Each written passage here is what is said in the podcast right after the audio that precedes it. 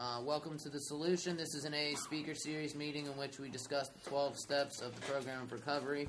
Uh, for 12 weeks, we have the speakers sharing their experience, strength, and hope of the AA 12 steps. Uh, our speaker for the series is Mike Chase. Can I get a warm welcome for him?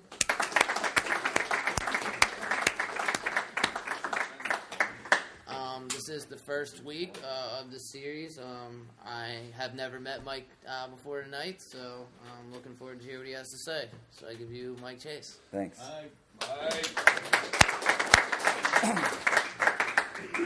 I can probably stand. Um, and I'm probably going to loosen this tie because I put on a lot of weight. Thanks for the holidays for that, right? But if you see any, if you see my sponsor, tell him I had a tie when we started at least. Um, it's going to be interesting to see what I say tonight because I really have no idea what I'm going to say. I have a brief idea what I'm going to talk about, the first step, um, which gives me a lot of leeway to talk about because there's like 58 pages in the book plus the doctor's opinion the forewords that relate specifically on and off to the first step, which is I was powerless over alcohol. Um, little induction about myself. My home group is the Fort Lauderdale Primary Purpose Big Book Study Group. Uh, it's a fundamental big book study. We uh, read the book page by page. We talk about the sentences. We see how the book works upon itself to bring us to a conclusion of a spiritual awakening at the sense of. Um, you're probably going to see me bouncing in and out of the big book, my experience, um, and trying to relate it to what I've learned in the big book. The uh, foreword to the first edition starts out with this 100 men and women who have recovered from the hopeless state of mind and body that was definitely me before I got into the program of action found in the book of Alcoholics Anonymous. And this part here, this is my favorite line. To show other alcoholics precisely how we have recovered is the main purpose of this book. I'm going to be jumping back in and out of the book to back up things that I say because my story's got some great information to it, but it needs to be backed up with some fact and information. Um, my drinking wasn't always a major problem in my life was a solution for a lot of years. It was it was the uh, it wasn't my main reason for socializing. It allowed me to you know to lubricate a little bit. You know, I, I was going to go out and go dancing and go hang out with people and do some drinking. It wasn't always let's go out and see how effed up I can get or you know how let's get totally drunk as off my butt. But uh, eventually, it did start that way. Um, I was born in Minnesota in a really good, loving family. There was really no major turmoils, no big emotional setbacks. My father died when I was young. I handled that pretty good, I guess. Um, actually, I got really drunk about a month afterwards, so I guess I didn't handle it too well. But that's not really why I'm alcoholic. We'll get into that so hopefully later. Um, I started drinking socially when I was six years old. If you guys were here last week, you had an opportunity to hear a little bit about my, my drinking path. We're going to concentrate on the first step of it today. Um, I did it because I liked it. I liked the flavor of it. I liked the little feeling it gave me. And for a lot of years, it really didn't give me any problems. You know, from six to nine years old, I was a good social drinker. no car payments, no bills, no. Um, it was. I was thinking this the other day. Um, my father died when I was eight years old, and I was in the Cub Scouts and uh, I, I, wasn't born to be a cheat, a lie, a manipulator. I was, I was a good Christian kid. I went to church school, I went to nursery school, um, but I was in. I remember this. I was in Cub Scouts, and you had to do like to get badges and stuff like that. And I found that if I just forged my mom's signature in the little book and took it to the lady, she would like give me my badges. And one day she came up to me and said, "These doesn't look like your mom's signature." And I and I had the audacity to say, "Well, you know, my dad died recently, and my mom's been really shook up, so she hasn't been herself." And that's coming from a nine and eight year old kid. So there was something going on already earlier on in my life, which isn't why I'm alcoholic, but that gave me some really good reasons why I should probably, you know, why drinking was going to be a solution for me. Um, spiritual experience is what I got from the book of Alcoholics Anonymous. Early on, alcohol gave me that spiritual experience. You know, it took me from a place of uncomfortability, a place of not feeling right with everybody, and just allowed me to fit in and be part of, which was really great for me. I was the neighborhood kid that was always getting in trouble, usually by my own mouth, saying the wrong thing at the wrong time or doing something, getting caught doing something. So when I discovered the fact that if I got drunk, all my fears went away. So the first time I really got drunk, I was nine years old. Um, up to that point, it was just social drinking, little little sips here, and get dizzy and go home and go or go upstairs and go to sleep. But we were in this, this, this house, and this was the house where we all hung out and would meet before we went out and vandalized the neighborhood, and um, plot plot the night's adventure. And uh, I had not yet gotten a snuggie or a you know got stuffed in a snowbank or gotten uh, reprimanded for my behavior. And uh, we opened up, and I saw this bottle of vodka in this dishwasher, you know, and I pulled it up. And this is my spiritual experience. You know, I was fearful of all these guys. You know, this was this was this herd of hooligans. Well, rich little white kids, you know, who can't really be hooligans. Upper classy Edina, Minnesota, you know, everybody. It was a really wealthy neighborhood, but we were like hooligans, we thought. And um, seriously, I was the guy that, that was always getting picked on, but then again, I always incurred my own wrath which I found out, out later. But I pulled that vodka out, and I'm looking, and I'm holding just you know like this, and everybody's eyes just lit up, and I became the center of attention that moment. It was just, for some reason, it just everyone just wasn't going to go get me, so I, I, took a chug off that thing, you know, just a little swallowed it down, and everybody's just like, "Oh my God, he did that," you know, and I offered, and they're like, "No," and I took another chug. I ended up drinking most of that night and getting really sick at the end of the night. But that night was magic for me. You know, alcohol did for me what I couldn't do for myself. We hear that all the time.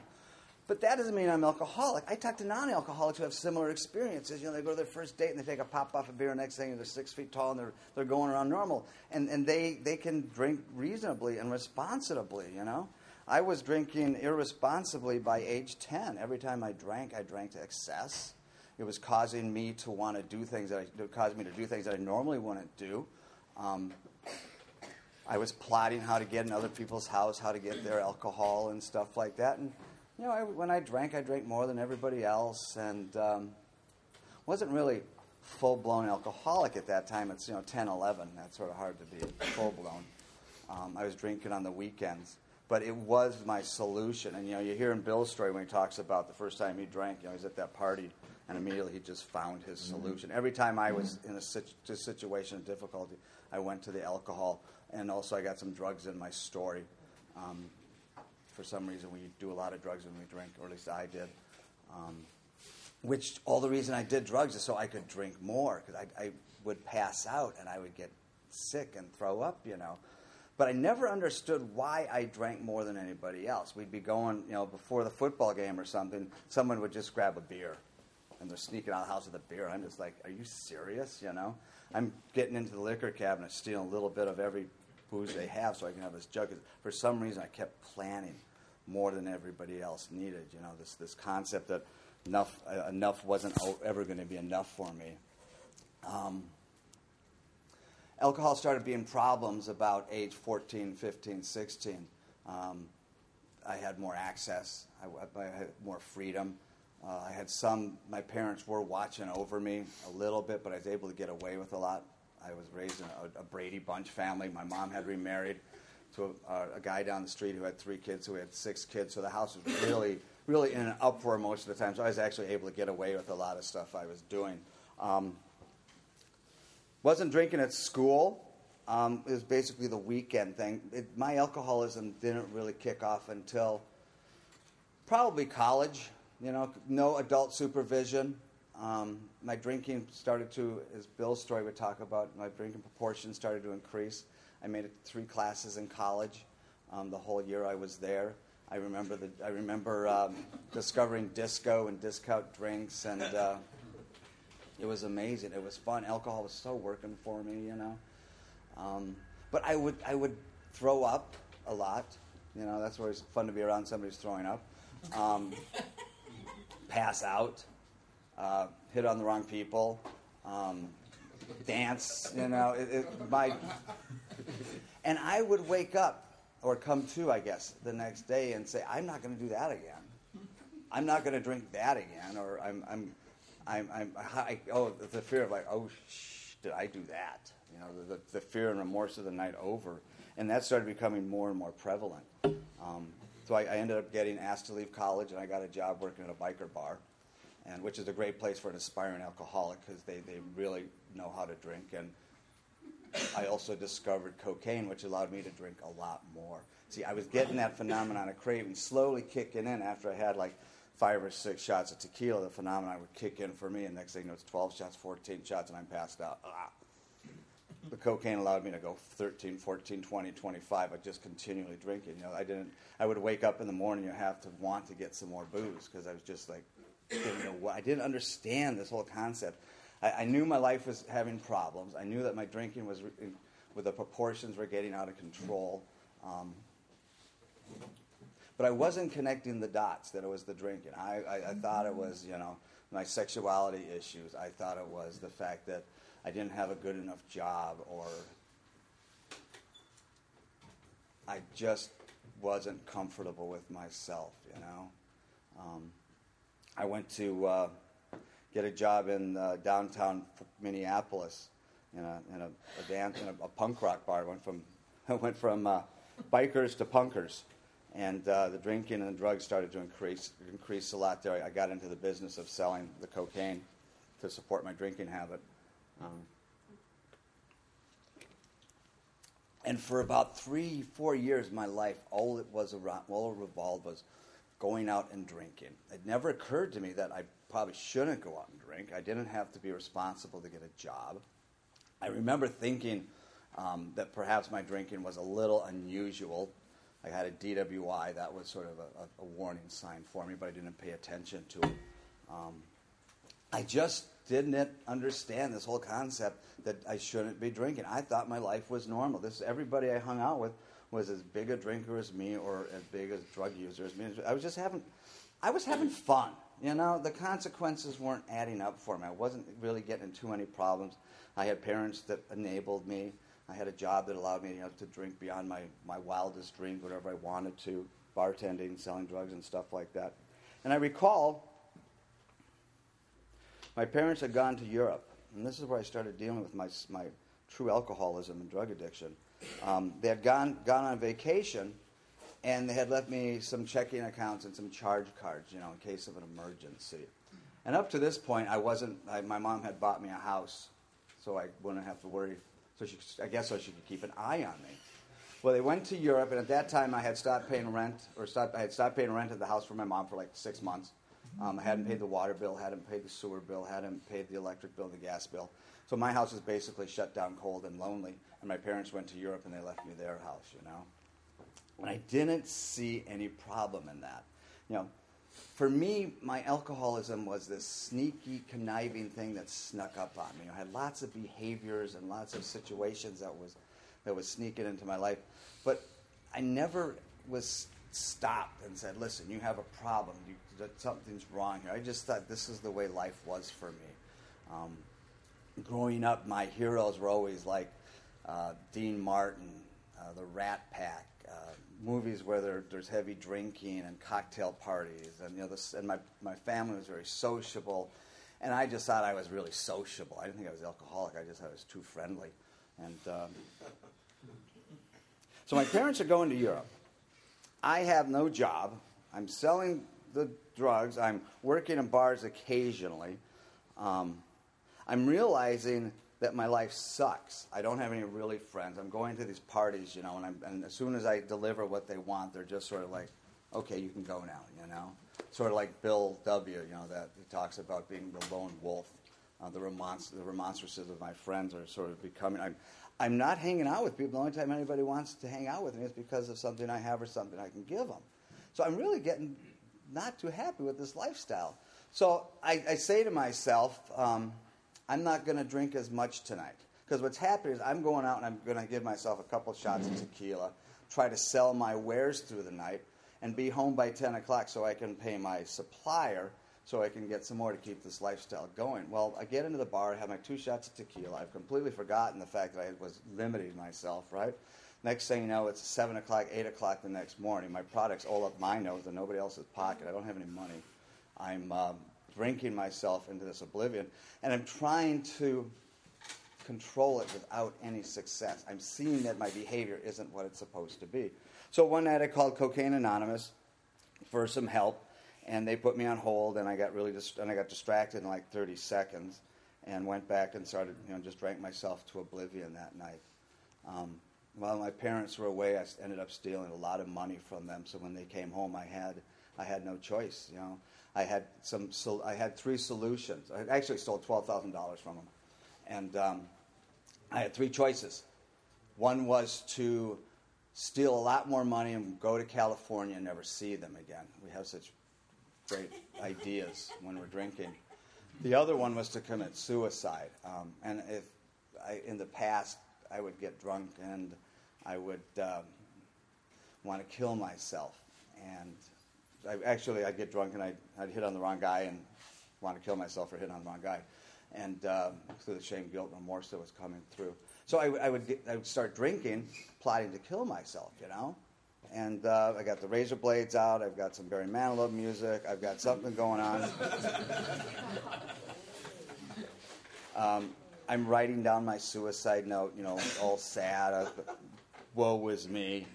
And um, I mix myself a couple strong drinks. Well, actually, I just take some ice and bring the bottle into the car and a joint and whatever I'm going to do. And I start sipping on the drink. You know, you can't kill yourself without having a couple drinks. And I'm the dangest thing. Every time I went to go kill myself, when I would start drinking, after about two drinks, that whole concept of drinking would just sort of like go out the window, and I'd like turn the car off, put the razor blades away, put the pills back in the bottle, put the shotgun back in, you know, whatever. I, did, I tried it a lot, and never successfully worked for me. Um, I find out later that that's that thing, you know, they call that phenomenon of craving that kicks into alcoholics after they've had a couple drinks and they've, they've reached that point. So I guess it's really lucky I'm alcoholic because I still would have gotten drunk and done stupid things, but phenomenon of craving would not have kicked in to allow me to have the ability to, to not kill myself. Though the, my solution was always get really drunk or kill myself. Two choices. Um, when I'm working with guys, I like to talk a little bit about that to show how alcohol worked for me and how alcoholism worked for me. The fact that those situations that I didn't want, that I was going to kill myself, that alcoholism saved my life. So when I went into rehab after, oh, by the way, my parents came home, twelve thousand dollars. They, they were so excited. So my decision was, kill myself. That wasn't going to work. Steal more money. Go to California. That wasn't going to work. Or tell them I'm an alcoholic, which I didn't have the faintest idea what an alcoholic was. I sort of knew for sure that I was a cocaine addict, and um, we're blind to it, you know, just blind. I was, I didn't, because drinking was my solution. So they came home and I told them what was going on. I'm an addict, alcoholic, and I need help. And they got really excited. And I ended up going to Hazelden. Um, went to Hazelden, and the thing about Hazelden is I really didn't learn much what it was to be alcoholic. Honestly, you know, I learned about my inner child.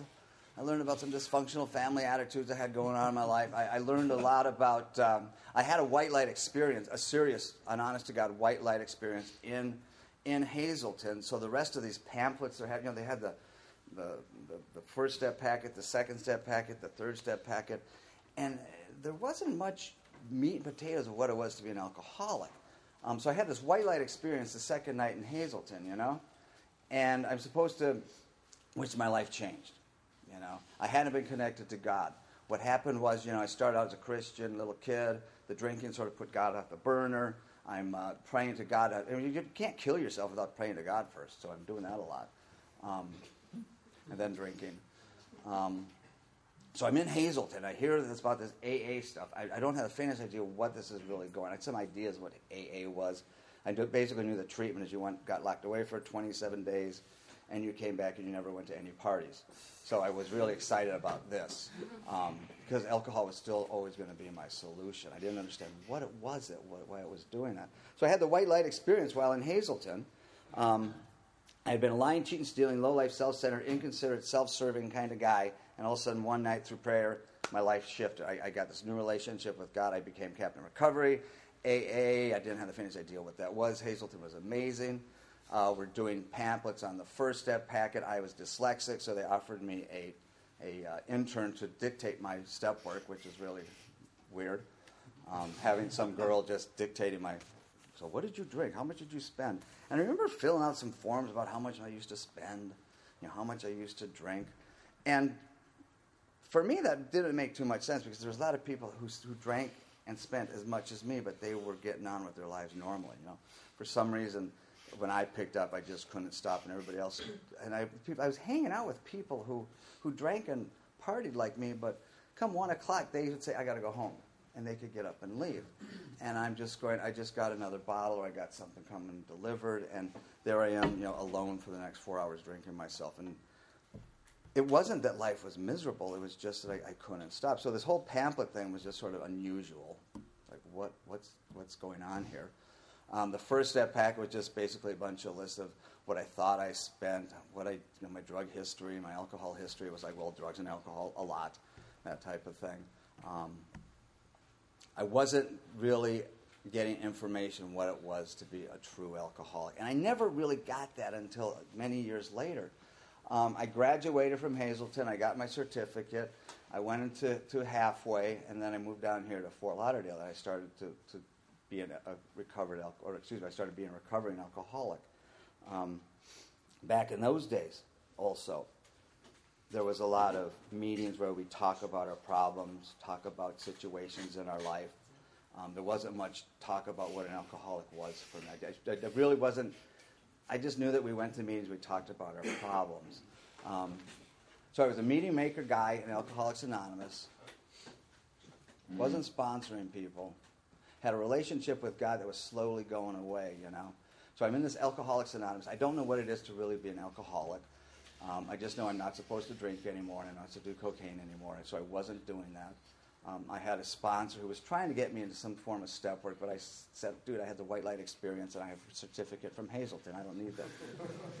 I don't need that stuff, you know. I'll just show up to the meetings. And, and so after 15 years of sobriety, I picked up, uh, and it was because I, I, what I know today, I didn't have the faintest idea what I knew for, you know, for those first 15 years. I was just, I was just this walking zombie in AA, going from meeting to meeting having a job. And my life was all right, you know, as long as I was able to steal, manipulate, you know, to go on these little sprees I find out today. But um, my alcoholism had gone from alcohol into other sprees. So, but after about 15 years of trying to deal with life on sprees, I, I finally picked up. I had gone to a, a meeting up in Minneapolis, and I was talking to these and I'd gone in there hoping to maybe get some salvation. I'd actually gone to Minneapolis to kill myself this time for sure, because this time I was going to do it. And um, I went to an AA meeting. I was hoping to give AA one more try. So I walk into the meeting, I sit down, and if anybody's paying attention, you might want to listen to this. Um, no one came up to me. As I walked in the door, I sort of got the nod, you know, and I'm sitting in the corner, and I'm just, I'm dying. I'm, I'm popping at the seams. I'm an untreated alcoholic. I may as well be drinking, you know, because my life is miserable. And um, I left that meeting determined to die. I was going to kill myself.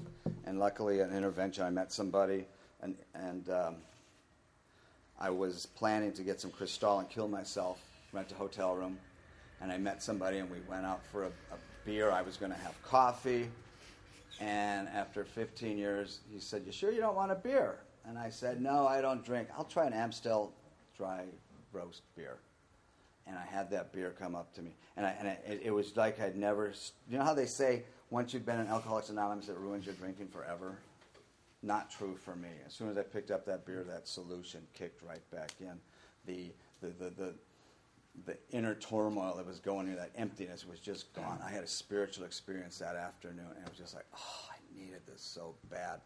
Um, and I went, um, started drinking right away. You know, after two weeks, two weeks of trying to social drink, and I'm backed up to what I'm basically doing. You know, my parents. I'm living at my parents' house in Minneapolis. I, they're, they're not supposed to know I'm drinking, so I'm sleeping at my car at night so they don't see me drunk. Um, next thing you know, I'm back down here in Fort Lauderdale. I'm on the six-year run. You know, and my life is just falling apart. I'm seeing things. I'm hearing things. Um, I, I want to be just a normal social drinker. I've got a really good job now, and I've got a really nice house, and I'm trying to balance this with my family not catching on that I'm drinking and drugging again.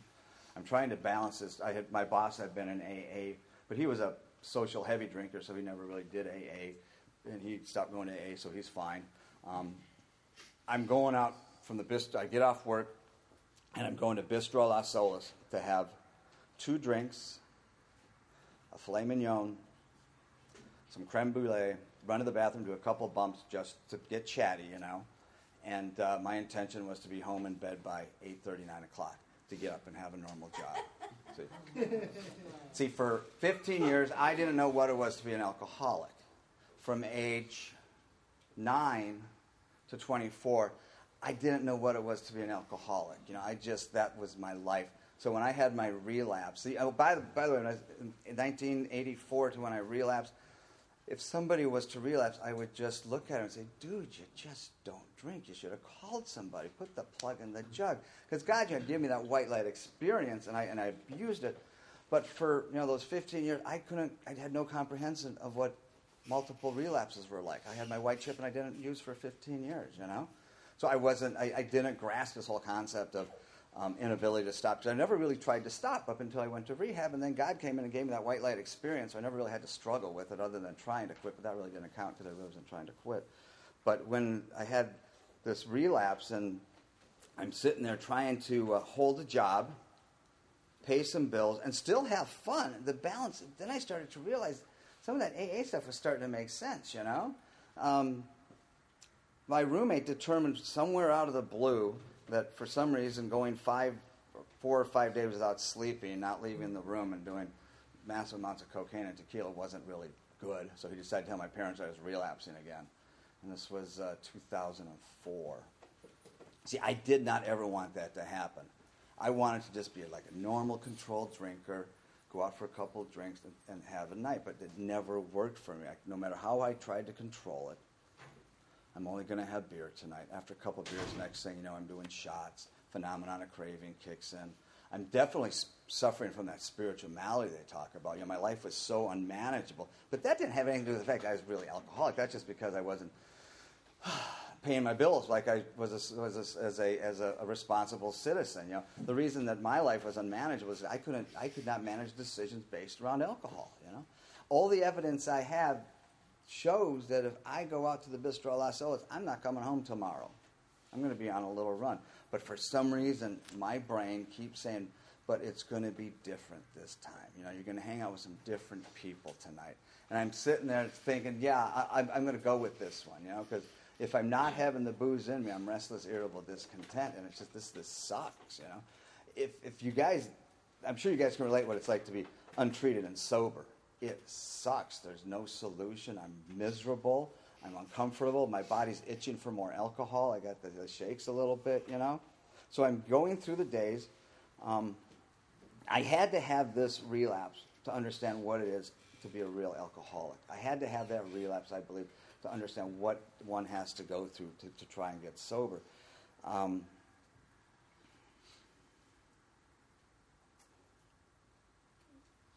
the misery of waking up, knowing that my life was going to come to an end, and knowing that if I don't get drunk that day, it's going to come to an end anyways, was building up on a daily basis. So my roommate rats on me. Mom calls up. I go to the office, and the boss says, Your mom just called, or your roommate just called, one of the two. We're going to have this in- intervention on Friday, so get your shit together because this is going to be not good. Um, not good. I wasn't ready to get sober. I wasn't happy with my life. But it was working, I thought. I was living in this complete delusion. You know, it's like you're thinking I'm, I'm working to party all weekend, you know, but then it was actually Thursday, Friday, Saturday, Sunday weekends. But my brain had caught me to, in this, this belief that the reason I work is because I just love tequila to the max. I just love blowing all my money on cocaine and and I just love hanging out in bars and being miserable. Um, and I, I, fell for that hook, line, and sinker. You know, for six years, that was just I just thought that was my life. So all of a sudden, we're going to have this this intervention, right?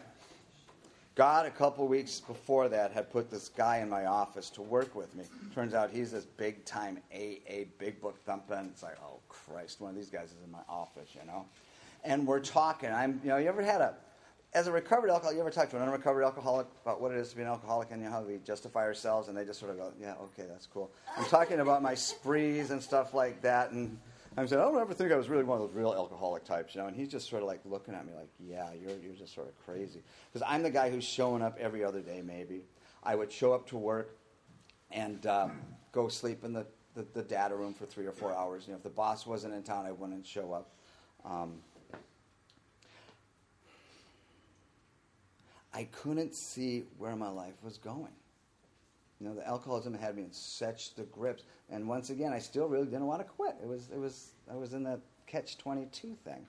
So he tells me we're going to have intervention. We got this guy in the office who's talking about his wonderful home group day after day after day, and I'm just like, oh God. So I call my mom and I say, Mom, guess what? She says, What? I say, I've been drinking and drugging again, and I need help, and I'm going back to AA, and she says, "Oh, fantastic! That's great because we were thinking of having an intervention at the end of the week." I go like, "Gee, you don't have to anymore. I'm going to go to AA." And hung up the phone and thought, "Yes, score!" You know.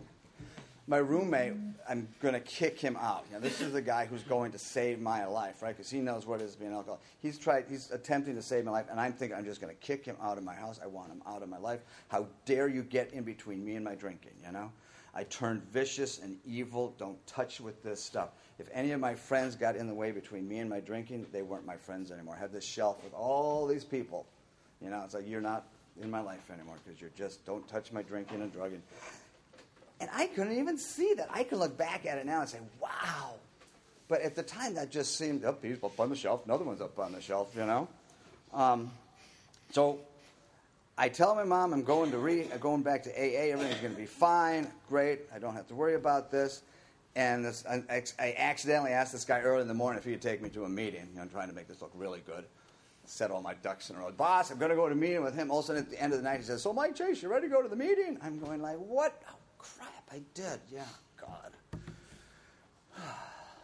Listen, you, for me, tea dance, big thing. Sunday nights, always, you know, start drinking about five o'clock. You know, I want to be in bed by ten o'clock, and so I can show up for the Monday morning meeting. You know, ain't never happened. You know, it's three, four in the morning. I'm stumbling home, if and um, I got to get up at eight.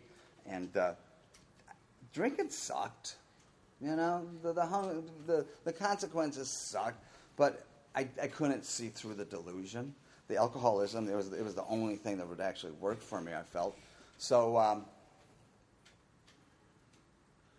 when I went to Alcoholics Anonymous, you know, that day, I sat, I, I, my mind went back to that white light experience. It's like, it's going to get amazing. Even though I didn't think I had a real, well, I knew I had a problem, I didn't understand it. And I wasn't ready to quit. But I knew that there was a better way.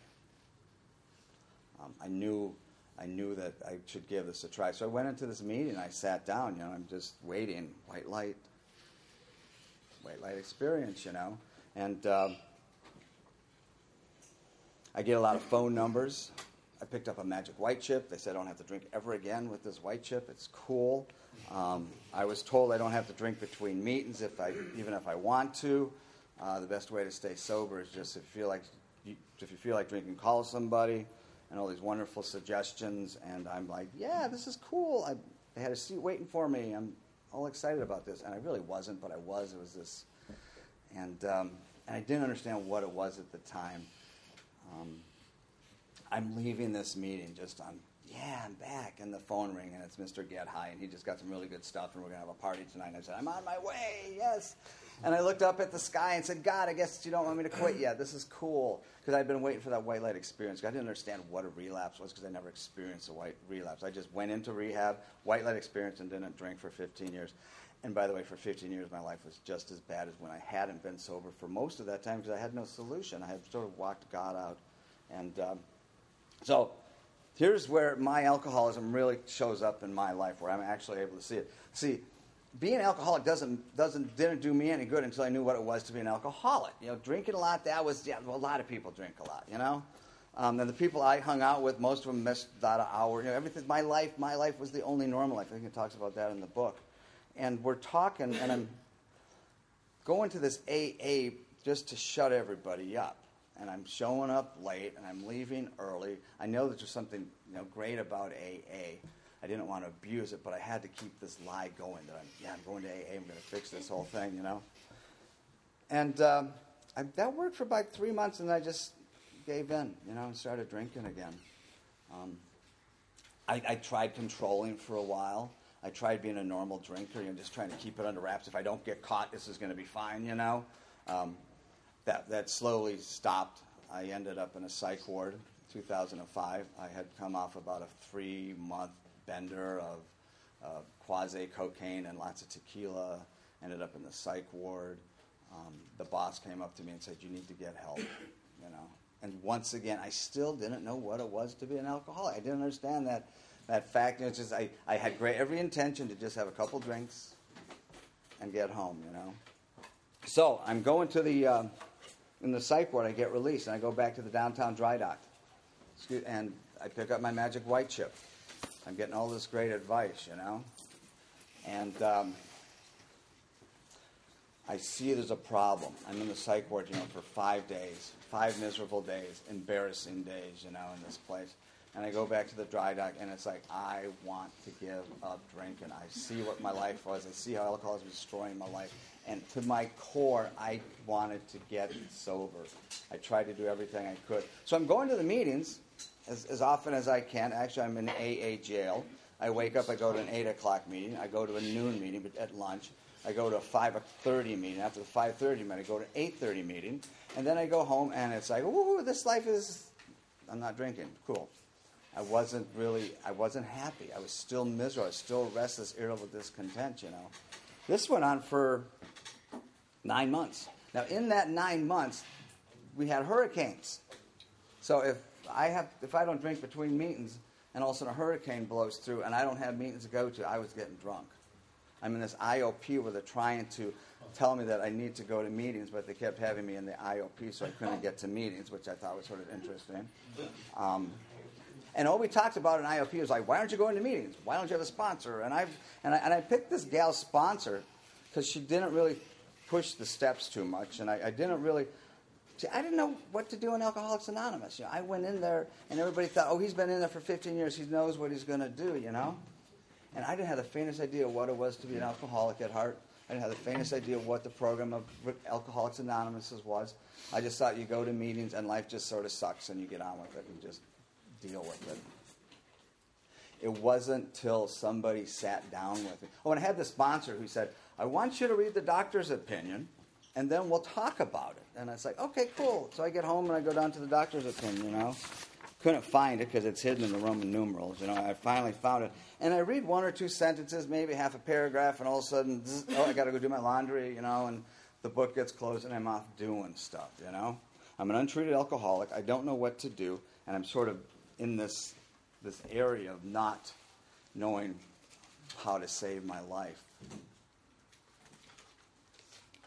I'm having relapses, picking up 30 day, 60 day chips, you know, even though I've relapsed. And then somebody once told me said, if you, you know, if you relapse and nobody finds out, it's still a relapse and you have to pick up a white chip. That was sort of interesting news for me. Um, I'm finally getting this grand sponsor, this new sponsor, this grand sponsor. He comes up and he looks me right in the eye, walk this far away from my face, and he looks at me and says, So, Mike Chase, that honesty thing sucks for you, doesn't it?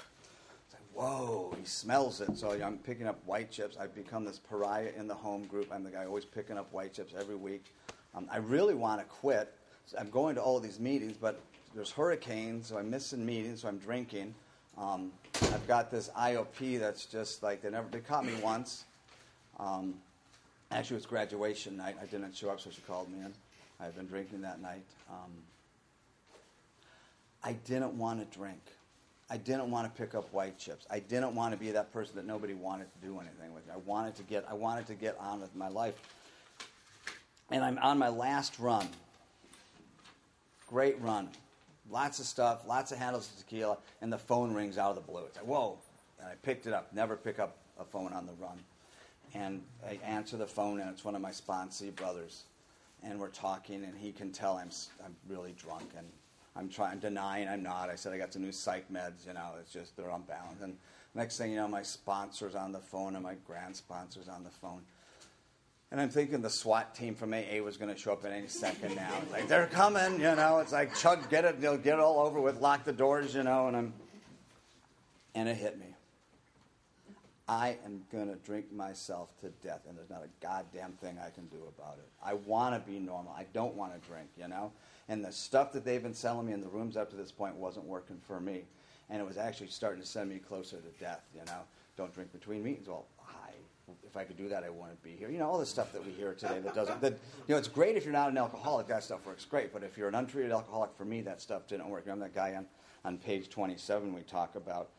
And for me, my first step was knowing that there's not a damn thing I can do about it. You've tried everything, you know. You've gone to this meeting and that meeting and speaker meetings, and and I'm just going to drink myself to death, you know. At that point in time, it wasn't like, well, I'm doing this for fun. It's like you have no choice, and I didn't know where that information came from.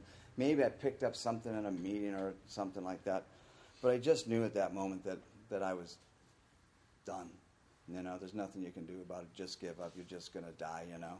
I ended up going that night. The next Monday, I went to my advanced IOP and um, talked about my relapse, and they're like, yeah, like we knew. Um, and I was scared because I knew I was going to get drunk. I knew I was going to end up getting kicked out of IOP. I knew I was going to lose my job. I knew and I went to the downtown dry dock two days later and I raised my hand. Actually, we were in the middle of the meeting, just like imagine if you just stood up and said, Hey, I don't know what the heck's going on here. I cannot stop drinking. You tell me that drunk between meetings and you know, I just made this big scene, you know, and finally this little guy in the back says, Mike Chase, I'll bring you through the book. And I was like, The book? It's like, not the book. God, not the book. not the book. You know, I had gotten a book in '84, and it was like filled with all these cute little. You were so nice. I'm glad we met you. you know, like just like high school. you got this right. Like oh. But I knew at that moment I was going to drink myself to death, and there wasn't a dang thing I could do about it. I didn't understand why, and I didn't care. I just knew that, you know, I, I and that little guy with little wiggly fingers, little short guy, he sat down and we just started reading the book together, you know.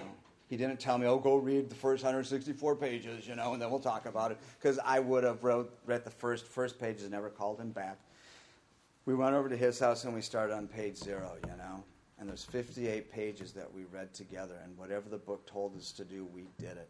And by the time I got to page 58, I knew what it was to be an alcoholic. I knew about the phenomenon of craving. I knew about the mental obsession and where that comes from. I knew about the spiritual malady. I knew all that stuff for the first time in my life, and I'm down on my. I'm actually, you know, I, am sure there's some guys out there like me. I, I, want you to pray in the morning. It's like, yeah, I'm doing that, but I wasn't. You know, I'm, I'm, oh, I pray all the time, but I wasn't. You know, this guy, the first time we met, he's got me down on my knees, which is kind of weird, and we're meditating and praying, you know, and we're reading the book together, and something's shifting. It wasn't the white light experience, which was really a rush but it, like I had in 84, it was just, I felt different. Something was changing in my life. I had hope. You know, if I had to sit through another meeting here and Bob talk about his lawnmower or Mary and her divorce, or was, I was going to kill myself because that stuff was not, I was bored in AA, you know. But we're reading the book together, we're talking. The stuff that, you know, page 27, I can start wrapping up a little bit with this thing. You know, I'm on page 27, and this was so me.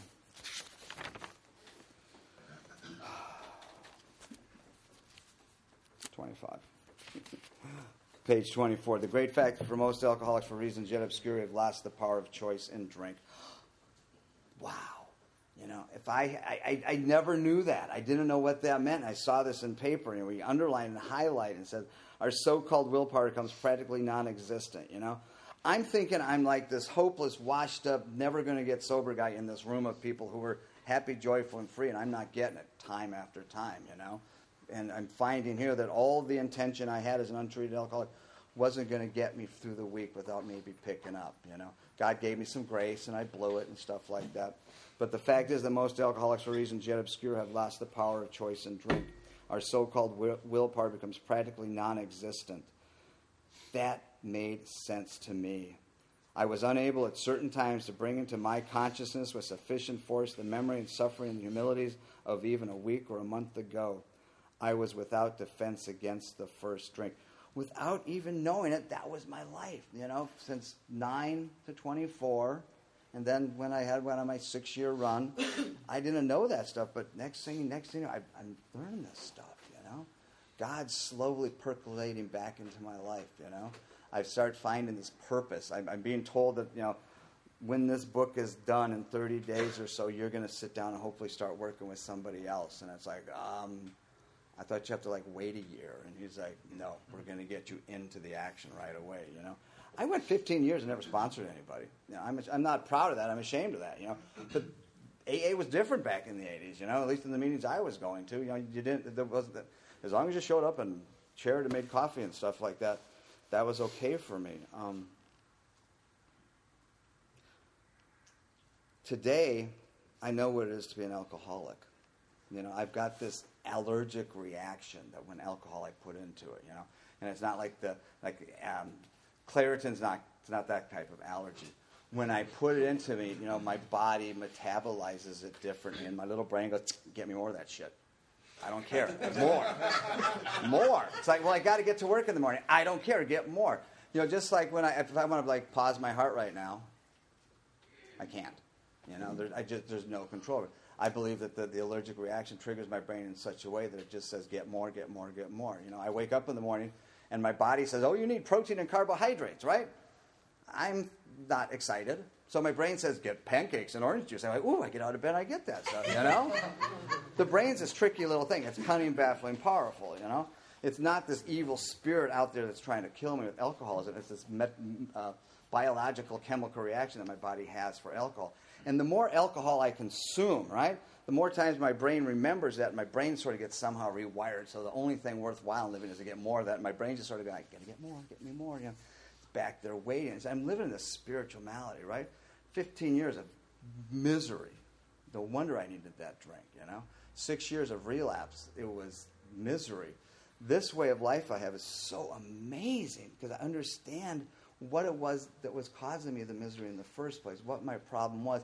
And now I've got this solution.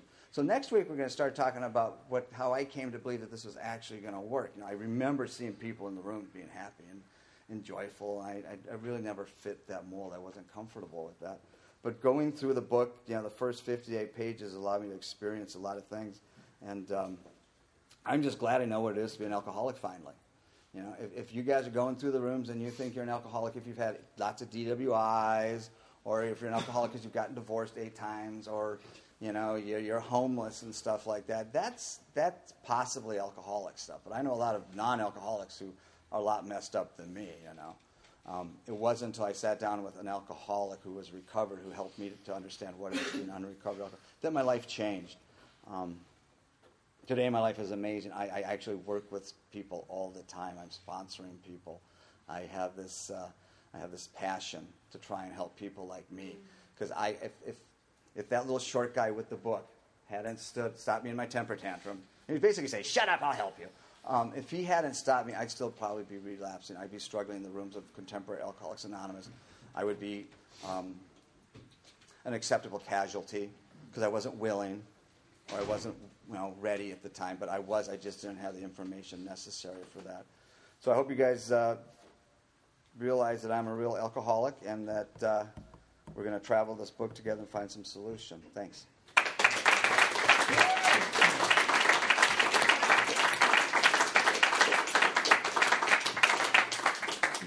Thank you, uh, Mike. Uh, appreciate that. You'll be here for what the next eleven weeks. Eleven weeks. I can do math. I'm like Ben.